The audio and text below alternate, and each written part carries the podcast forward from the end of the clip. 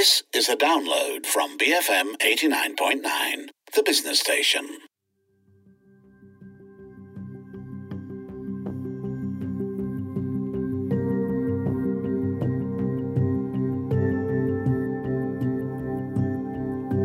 Good morning. You're listening to Spotlight on the Morning Run. I'm Sim Wee Boon. As of July 31st this year, the Malaysian police force have arrested 519 people suspected of being involved in terrorism. According to the Home Minister, Tan Sri Muhyiddin Yassin, these arrested individuals are comprised of Malaysians and foreigners. Terrorism in the region is not something new. Names like Abu Sayyaf and Jama'ah Islamiyah has been bandied about since the early 80s and 90s. But recently, with the defeat of the Islamic State, or better known as IS in Syria, a resurgence of displaced fighters is taking place in Southeast Asia. According to a United Nations report, IS is reinvesting in its ability to carry out sophisticated operations from Europe to South Asia by end 2019. Capitalizing on political instability, creeping conservatism, and its relationship with established radical organizations, countries like Malaysia have become a prime target for IS. Akil Yunus, a research manager with Iman Research, a counter-terrorism think tank, believes that Malaysia has become a popular transit point for IS to spread its influence and operations across Southeast Asia.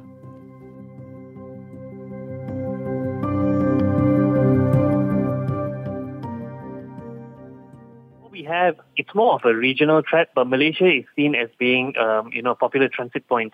It's seen as being a location um, where these followers actually can come together to coordinate and plan their attacks.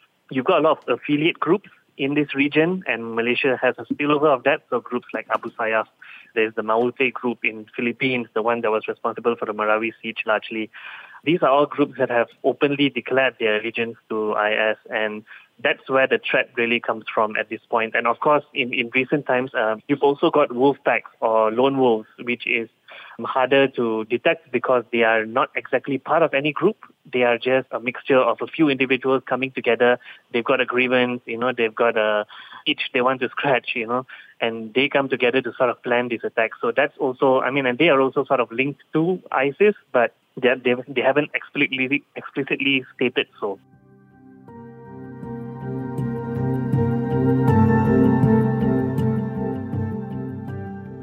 He also believes that a unique mixture of economical and socio-political issues in Malaysia make it an attractive place for organizations like IS to radicalize locals and gain members.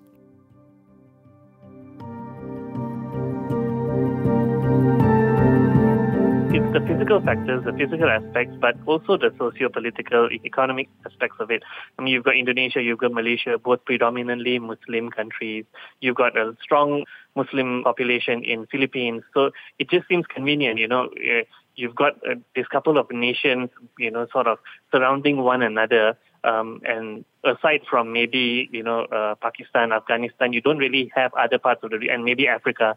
You don't really have that many parts of the region where you've got clusters of, you know, uh, countries that follow the Islamic way of life and things like that. So it's convenient, you know, and at the same time, coupled with the physical aspects of it all, it just seems like it's, it's, you know, their best shot at sort of reviving the organization in this part of the world.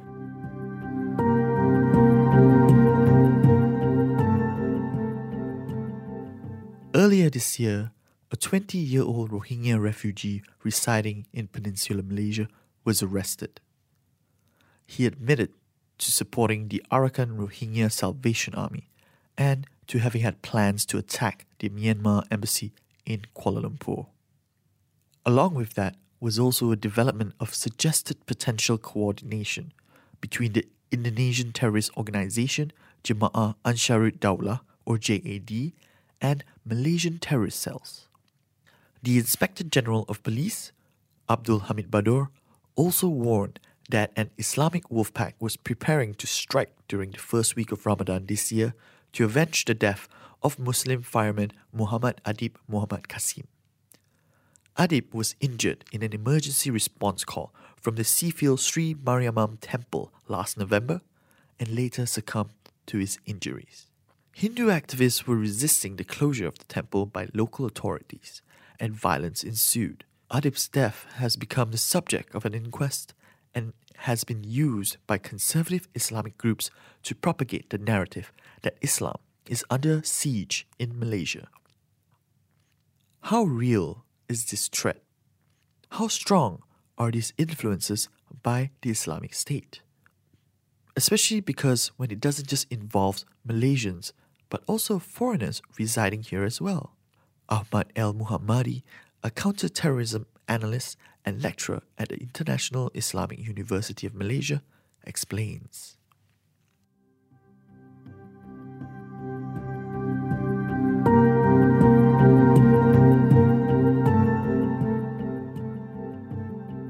Well, I would say, uh, in order to know about the situation of or, or the terrorism threat in Malaysia, we have to look at uh, several aspects of what's going on in the world today. The recent attack, for example, in Sri Lanka and the recent arrest by the counterterrorism uh, unit or special branch of people who are involved in this terrorism thing prove that ISIS is still a threat, even though as an organization, ISIS is no longer a threat in terms of military uh, capabilities. I want to invite uh, people to think ISIS as an organization to ISIS as a movement or ISIS as an ideology. All right. So if we think like that, then we can understand, even though they are not capable of launching an attack like in Syria, or they are moving, they are moved in Syria as an army, as a guerrilla uh, war or warfare, for example, to conduct uh, guerrilla warfare, but as an ideology, as a movement, is a threat. We can see this happen in Sri Lanka and all over the place in the world that anybody who shares their ideology is going to pose a threat. And what makes the thing more scary is this.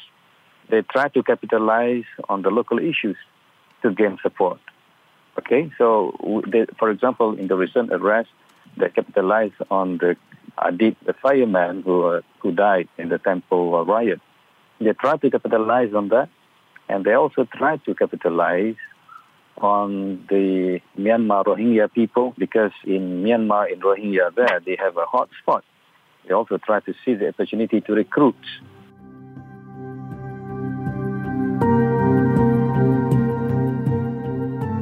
This sentiment is also echoed by Akil, who believes that an underlying socio-economic pressure pushes the disenfranchised towards more extremist ideologies.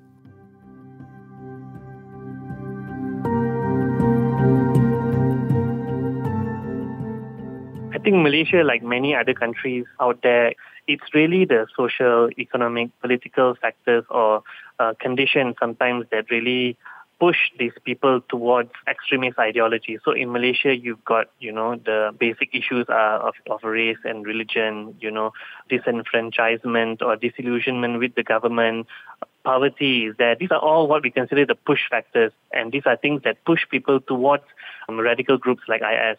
Of course, you've also got the pull factors. You know, I mean, we are uh, a largely uh, Muslim majority country, and you've got a very large conservative group uh, or conservative population of Muslims out there, which are probably easier to bend towards radical ideologies that are, radical ideologies that ISIS um, espouses because of you know certain misinterpretations of religious texts and scripture and things like that. So you've got those things. Those are the pull factors. So what encourages people to, or rather, what is the appeal or allure of ISIS? That's one thing. But also, what are the factors or localized issues on the ground that sort of push people towards ISIS? And this is what I was talking about: um, social, economic disempowerment. You know, people are just unhappy. Um, rising cost of living sometimes. So these this sort of causes people to grow disillusioned or disenfranchised. And I think that's one of the major reasons you see people, you know, saying that they, you know, they want to leave this country behind. And, and of course, they've been promised, um, you know, a lot of things if they join IS, um, not least, you know, heaven, if you commit, uh, uh, you know, a suicide attack, you will, you will be promised heaven and all those kind of things. I mean, of course, there are a lot of nuances to this religious, um, ideology as well, which I'm I'm not an expert in, but I mean at the most uh, basic or most uh, primary level, these are the kind of things that people are just looking for an escape from.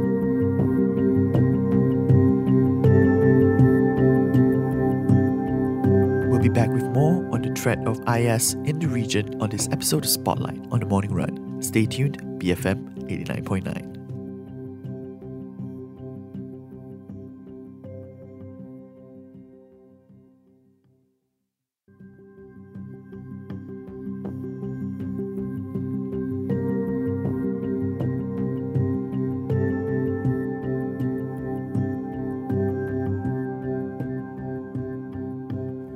morning and welcome back. You're listening to Spotlight on the Morning Run. I'm Sim Wee Boon. Today, we're shining the light on the threat of the Islamic State's influence cropping up in the region. Earlier in the show, Akil Yunus, a research manager with Iman Research, a counterterrorism think tank, explained how socio-political and economic factors play a big part into the radicalization of individuals towards violent terrorism activities. As former Islamic State or IS members seek to come back to Malaysia, there has been an outcry amongst Malaysian citizens in regards to the government's decision to reopen its doors to those who had left to join the terrorist group in Syria. The fear is that these individuals, many of whom still espouse their violent radical beliefs, could endanger society as they might be driven to orchestrate terror attacks locally or even influence their friends and family to do so. Ahmad El Muhammadi, a counterterrorism analyst and lecturer at the International Islamic University Malaysia, explains further.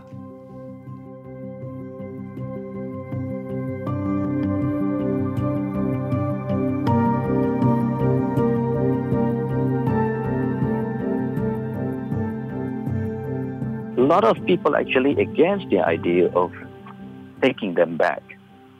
You know, when ISIS start falling in the Middle East, it came to my attention what's going to happen to those people who travel to that region. So some of them still alive and they don't die. They have families, they have children there, and they are our citizens. They are Malaysian. So now, what are we going to do with them? One, we let them rot and die in there. If we let them die and rot there, well, I say that it is very risky uh, business because it is possible that they're going to travel into another country and they're going to cause trouble to other people's country. That happened before, actually, during Bosnian War, Afghan War. And, and that is going to come back to us in future. So this forced Malaysian government to think about this issue. Finally, they decided that, okay, we have to take them back. For the sake of the strategic move, then we have to solve this problem internally. Now, when they are here, when they come back, what we're going to do with them? There are two ways that we're going to deal with that. Number one is we're using existing law that we have, Penal Code 130, Terrorism, uh, Prevention of Terrorism Act, POTA. This law is going to apply to them if they are found to be guilty of committing certain things. Number two, rehabilitation. When they are here in Malaysia, there are two approaches that government is going to use, the police is going to use. Number one is detention. Number two is rehabilitation. Of course, and after that, monitoring the police is going to monitor their activities forever. Like as long as they live, they're going to be, I mean, they're going to be monitored throughout. So that is the, the current approach that uh, Malaysian government is doing. Do we have the capability of rehabilitating them? As a person who involved in this business for quite some time, I would say yes, we do. We do have the capability of doing that. Is that going to be effective? In the past experience, yes, uh, we have been very, very effective. Whether they pose a danger, um, I think the simple answer would obviously be yes, they do. I mean, we cannot discount the fact that these are people who have gone abroad, you know, gone to Syria, seen what it's like, and you don't really know if they have come back, whether they learned the error of their ways or whether they are still radicalized. So yes, on paper, they are a danger to society, but I think at the same time, we've got to remember or sort of look at the, the nuanced involvement of individuals in terrorist organizations and sort of the different levels of support that these uh, radicalized individuals actually offer to groups like IS. For example, what we know, many of them who want to return are women, and some of them carry even children with them. So they want to bring back their kids because their husbands have perished. And these are people who they have nowhere else to go and they are Malaysian citizens. So I, I know it's an unpopular stance to have, and this is something that Iman has been actively speaking about.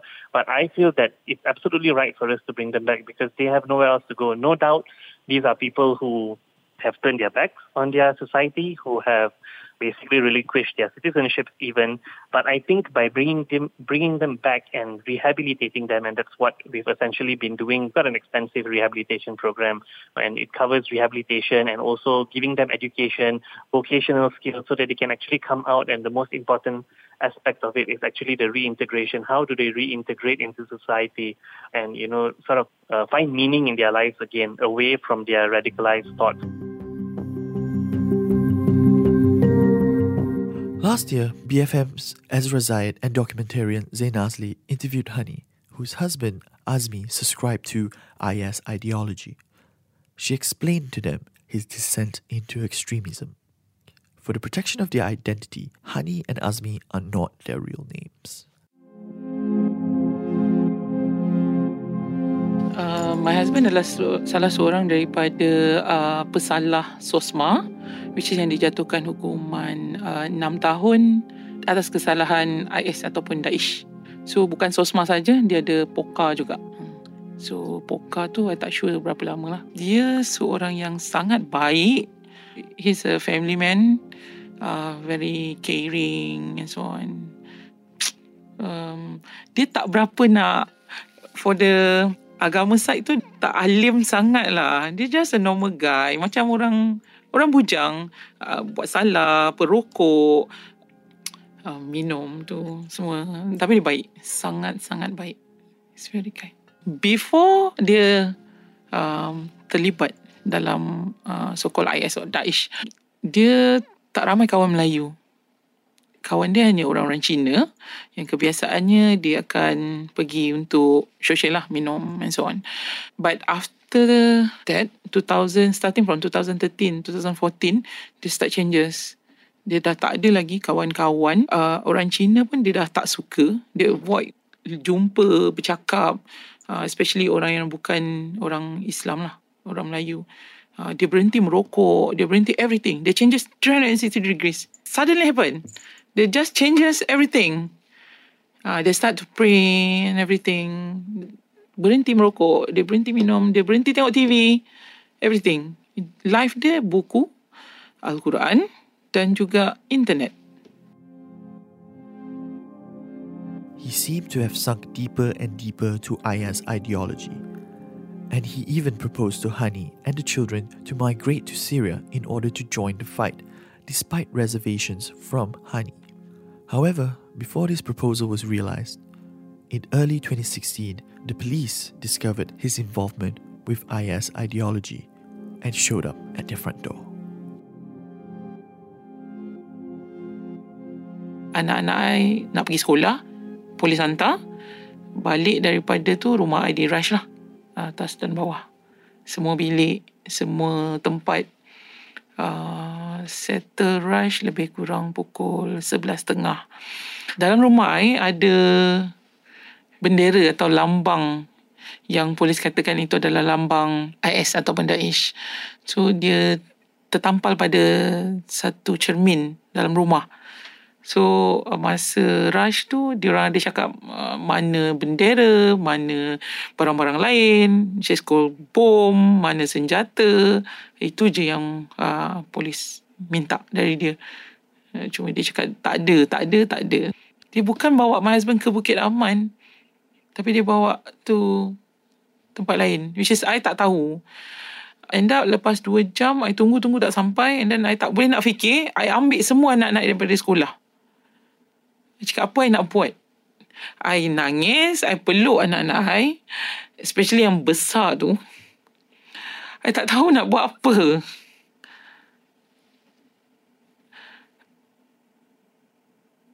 Something yang big grab daripada I.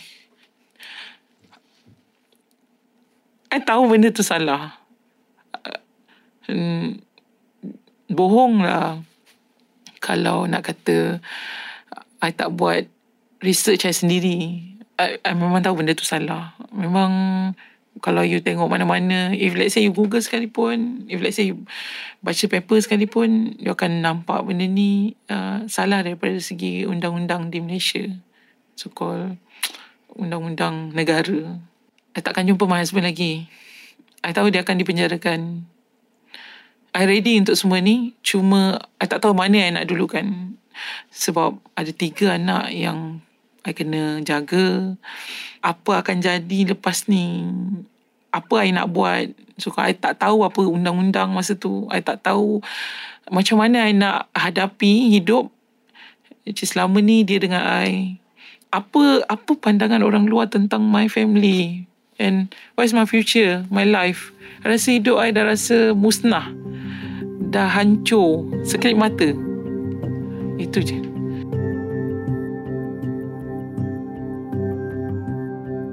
For the full episode of Hani's conversation with BFM's Ezra Zaid and documentarian Zain Asli, look up for the podcast Road to Radicalization on the BFM's app or website www.bfm.my. That's all we have for today's episode of Spotlight. Thank you for listening. I'm Sim Wee Boon for the Morning Run, BFM 89.9.